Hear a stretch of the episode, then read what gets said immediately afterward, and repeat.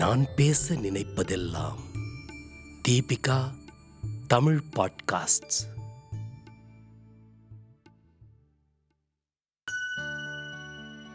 தலைப்பு: மாணவர் மனநலன் ஆசிரியர்கள் கைகளில். எழுதியவர் அருட்பணி பால்ராஜ் ச.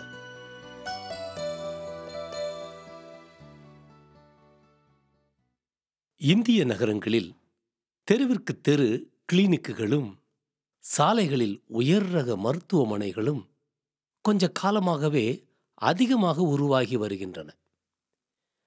எந்த ஒரு உடல் சார்ந்த நோயாக இருந்தாலும் அதை எதிர்கொள்ள சிறப்பு மருத்துவமனைகளும், அதாவது ஸ்பெஷாலிட்டி ஹாஸ்பிட்டல்ஸ், வளர்ந்த வண்ணம் உள்ளன.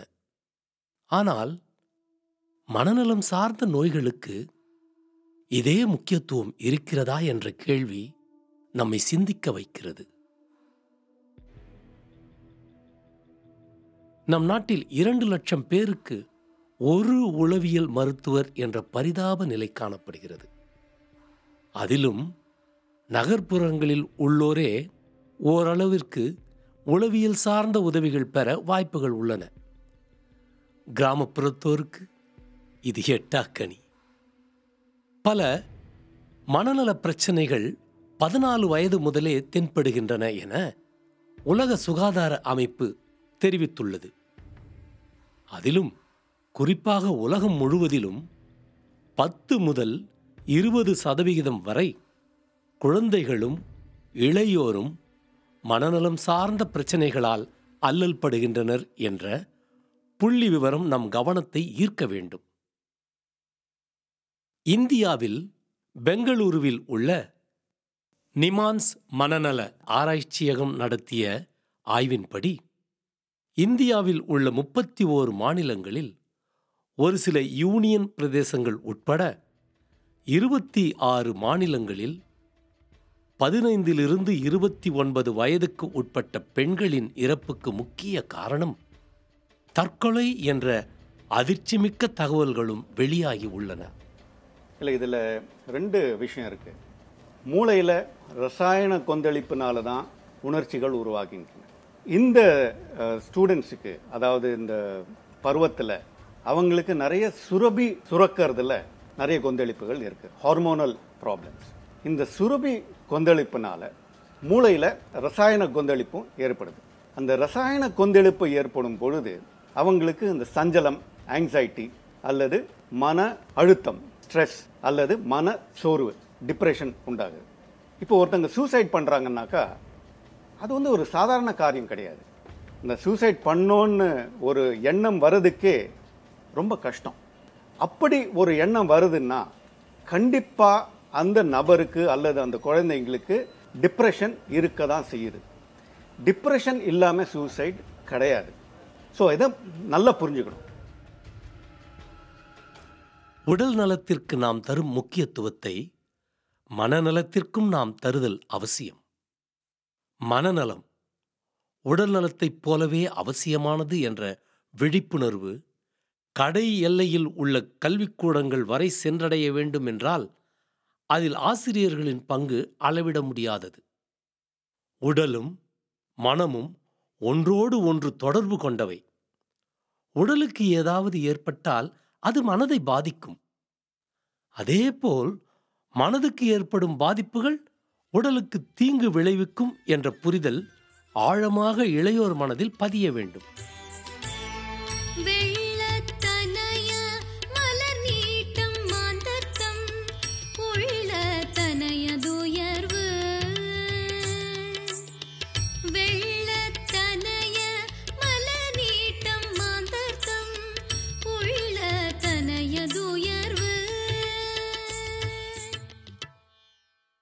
இளையோரின் செயல்திறன் அதிகமாக அவர்களின் மனநலத்தை சார்ந்தே இருக்கிறது.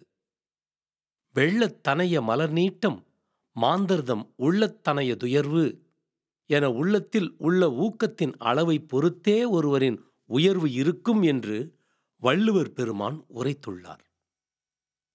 நல்ல ஊக்கம் என்பது நல்ல எண்ணம், தெளிவான இலக்கு, சீரிய குறிக்கோள் என மனநல அம்சங்களை சார்ந்தே இருக்கும்.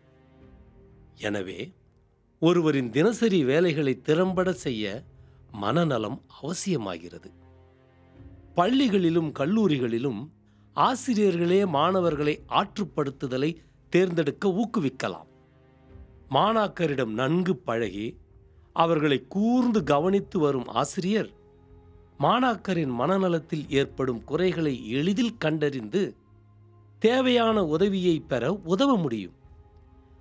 இவ்வாறாக பதின்பருவத்தில் உள்ள மாணவர்களுக்கு செயல்திறனில் மாற்றம், மதிப்பெண் திடீரென குறைதல், தூக்கமின்மை அல்லது மிக அதிக தூக்கம், சாதாரண சவால்களை கூட சந்திக்க இயலாத நிலை, தீய மற்றும் தகாத நடத்தை, அடிக்கடி கோபப்படுதல், எப்பொழுதும் தனிமையை நாடுதல், சுய தீங்கு புரிதல், பசியின்மை, மிதமிஞ்சிய பய உணர்வு, தற்கொலை எண்ணங்கள் ஆகிய அறிகுறிகள் மனநல உதவி தேவை என்பதை ஆசிரியர்களுக்கு உணர்த்தும். இதுபோலவே சிறு குழந்தைகளுக்கும் ஒரு சில பொது அறிகுறிகளின் மூலம் மனநல பிரச்சனை உள்ளதா என ஆசிரியர்கள் எளிதில் உணர முடியும். அதிக கவலை, பதற்றம், பயம், ஓரிடத்தில் உட்கார முடியாமை, கவனச்சிதறல், கோபப்படுதல், பிற சிறார்களையோ அல்லது விலங்குகளையோ வதைத்தல், முகத்தையும் கண்களையும் பார்த்து பேச முடியாமை ஆகியன கற்றல் குறைபாடு தொடர்பான பிரச்சனைகள் மாணாக்கரின் வகுப்பு செயல்திறன் மற்றும் அவர்களின் நோட்டு புத்தகங்களில் வெளிப்படுத்தியிருக்கும் குறிப்புகளை வைத்து ஆசிரியர்கள்தான் முதலில் அறிய முடியும். நல்வாழ்விற்கு தேவைப்படும் வழிகாட்டுதலை மாணாக்கரின் சிந்தனை, உணர்வுகள் மற்றும் செயல்பாடுகளில் சரியான மாற்றத்தை ஏற்படுத்துவதன் மூலம் அவர்கள் வாழ்வில் நல்ல முன்னேற்றம் ஏற்பட ஆசிரியர்கள் வழிவகுக்க முடியும். இளையோரிடையே ஆற்றுப்படுத்தல் குறித்த தவறான புரிதலை சரி செய்வது மிகப்பெரிய சவால். உளவியல் ஆலோசனை என்பது ஓர் கலந்துரையாடல் போன்றது. ஒவ்வொரு மனிதனும் அவரவர் பிரச்சனைகளை எதிர்கொள்ள வலிமை உள்ளவர்கள்தாம். அவ்வலிமையை பலப்படுத்துவதுதான் உளவியல் ஆலோசனை அல்லது ஆற்றுப்படுத்தலின் உள்நோக்கம். எனவே உளவியல் ஆலோசகரை சந்திப்பது என்பது உங்கள் மனநலத்தின் மீது உங்களுக்கு உள்ள அக்கறையை காட்டுகிறது என்ற புரிதல் ஒவ்வொரு மாணாக்கரை சென்று சேரும் வரை ஆசிரியர் சமூகம் உழைக்க வேண்டும். இதுபோலவே நான் யாருடைய துணையுமின்றி எந்த சவாலையும் எதிர்கொள்ளும் சக்தி உடையவன் என நம்பினாலும் சில நேரங்களில் மற்றவரிடம் உதவி பெறுவது அவசியமாகிறது. தன்னால் முடியாதபோது அதை ஒப்புக்கொண்டு இன்னொருவரிடம் உதவி கேட்பது எந்த வகையிலும் இகழ்ச்சியோ குறைவோ அல்ல என்ற உண்மையும் இளையோரின் மனதில் ஆழமாக பதிய வேண்டும். வகுப்பறையிலேயே வாழ்வியல் திறன்கள், ஆரோக்கிய வாழ்க்கை பாணி குறித்த பயிற்சி மற்றும் மனதின் செயல்பாடுகளை குறித்த புரிதல் ஏற்படுத்தும் உளக்கல்வி போன்ற உத்திகளையும் ஆசிரியர்கள் கற்பிக்கலாம். தங்களால் கையாள முடியாத பிரச்சனைகளை மனநல ஆலோசகரை அல்லது மருத்துவரை காண பரிந்துரை செய்யலாம். குறிப்பாக உளநோய், அதாவது ஆங்ஸைட்டி டிஸார்டர், அளவுக்கு மீறிய அச்சம், ஃபோபியா, மன அழுத்தம், அதாவது டிப்ரெஷன் ஆகிய உள பாதிப்புகளை ஆசிரியர்கள் கையாள்வது நல்லதல்ல. இத்தகைய பிரச்சனை உள்ளோரை நன்கு பயிற்சி பெற்ற மனநல ஆலோசகர்கள்தான் கையாள வேண்டும். இதற்கும் மேலாக உயிரியல் மற்றும் மரபணு காரணங்களால் ஏற்படும் மனநோய்களுக்கு மனநோய் மருத்துவர் அளிக்கும் மருந்துகள் அவசியம் தரப்பட வேண்டும். மாணாக்கரின் மனநலனில் அக்கறை உடைய ஆசிரியர் அறிவியல் அணுகுமுறையில் பேசி பிரச்சனைகளை மாணாக்கரின் கண்ணோட்டத்திலிருந்து பொறுமையாக கேட்டு தெரிந்து கொள்ளலாம். பொதுவாக மாணாக்கரின் பிரச்சனைகளுக்கு சரியான வழிகாட்டல் மற்றும் ஆலோசனை அளிப்பதே மேலான உதவியாக இருக்கும்.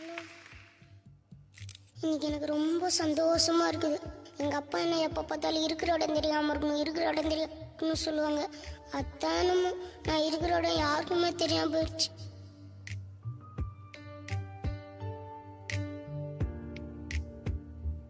என்னை அவங்க எல்லாத்துக்கும் தெரிய வச்சதே அப்போதான்.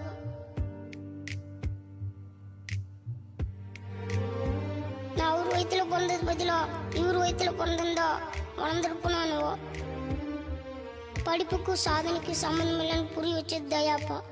வாழ்கிறதுக்கு எத்தனையோ வழி இருக்குன்னு உணர வச்சது தயாப்பா. இப்போ எனக்கு உயர்ந்து நிற்கிற மாதிரி ஒரு ஃபீலிங்.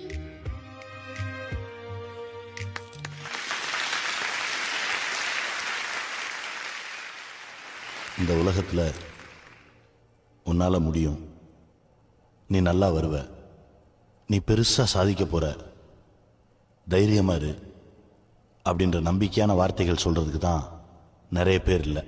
துவண்டு போயிருக்கவங்ககிட்ட அந்த மாதிரி வார்த்தைகளை சொல்லி பாருங்கள், வெடித்து சிதறி எழுந்து பல சாதனைகள் செய்வாங்க. நம்பிக்கையான வார்த்தைகள் தான் பல புது புது விஷயங்கள் உருவாக காரணமாக இருந்திருக்கு. நான் அதைத்தான் செஞ்சேன். எல்லாமே அவருக்குள்ளே இருந்தது தான், அதை வெளியே கொண்டு வந்த கருவி மட்டும்தான் நான். மகிழ்ச்சி. வணக்கம். மாணாக்கரின் மன ஆற்றலை வளர்க்க வகுப்பறையிலேயே பல வாழ்க்கை திறன் வளர்ப்பு பாடங்களை, அதாவது லைஃப் ஸ்கில் பில்டிங் லெசன்ஸ் ஆசிரியர்கள் புகுத்தலாம். எடுத்துக்காட்டாக, ஒரு இலக்கை எவ்வாறு தீர்மானித்து அதை அடைவது என கற்றுக் கொடுத்தல், அதாவது கோல் செட்டிங், எவ்வாறு முடிவுகளை சரியாக எடுத்தல், தேவையற்றவைகளில் கவனம் செலுத்தி நேரத்தை வீணடிப்பதை விட தேவையானவற்றில் கவனம் செலுத்தி நேரத்தை முழுமையாக பயன்படுத்தி கொள்ளும் திறன், தலைமை பண்புகளை வளர்த்து கொள்ளும் முறைகள், லீடர்ஷிப் ஸ்கில்ஸ், ஆளுமை திறன் வளர்ப்பு, பர்சனாலிட்டி டெவலப்மெண்ட், உடல் மொழியை பற்றிய புரிதல் மற்றும் வளப்படுத்தல், பாடி லாங்குவேஜ், மேலும் அனைவரிடமும் பழகும் திறன்களை வளர்த்து கொள்ளல், சோஷியல் ஸ்கில்ஸ் என ஆசிரியர் நேர்மறையான உளவியல் வளர்ச்சியை மாணாக்கருக்கு தர முடியும். மீண்டும் பள்ளிக்கு போகலாம், நம்மை நாம் அங்கே தேடலாம், ஸ்லேட்டு குச்சி கடன் வாங்கலாம், ஸ்லேட்டில் பேர் எழுதி பார்க்கலாம், கொட்டு வச்ச வாத்தியாரை தொட்டு வணங்கலாம், முட்டி போட்டு நின்ன இடத்தை முத்தம் கொடுக்கலாம், பள்ளிக்கூடத்தில் சொன்ன பாடத்தில் இந்த உலகத்தை நாம் அறிந்தோம். ஏட்டுக்கல்வியை மட்டுமே கற்பிக்கும் ஆசிரியரை விட ஏட்டுக்கல்வியுடன் வாழ்க்கை திறனை உயர்த்தும் உயரிய கல்வியை கற்பிப்பவரே சிறந்த கல்வியாளர்.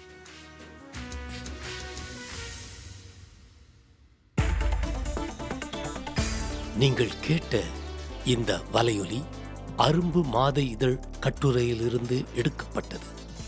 வாங்கி படிப்பீர். அரும்பு மாத இதழ்.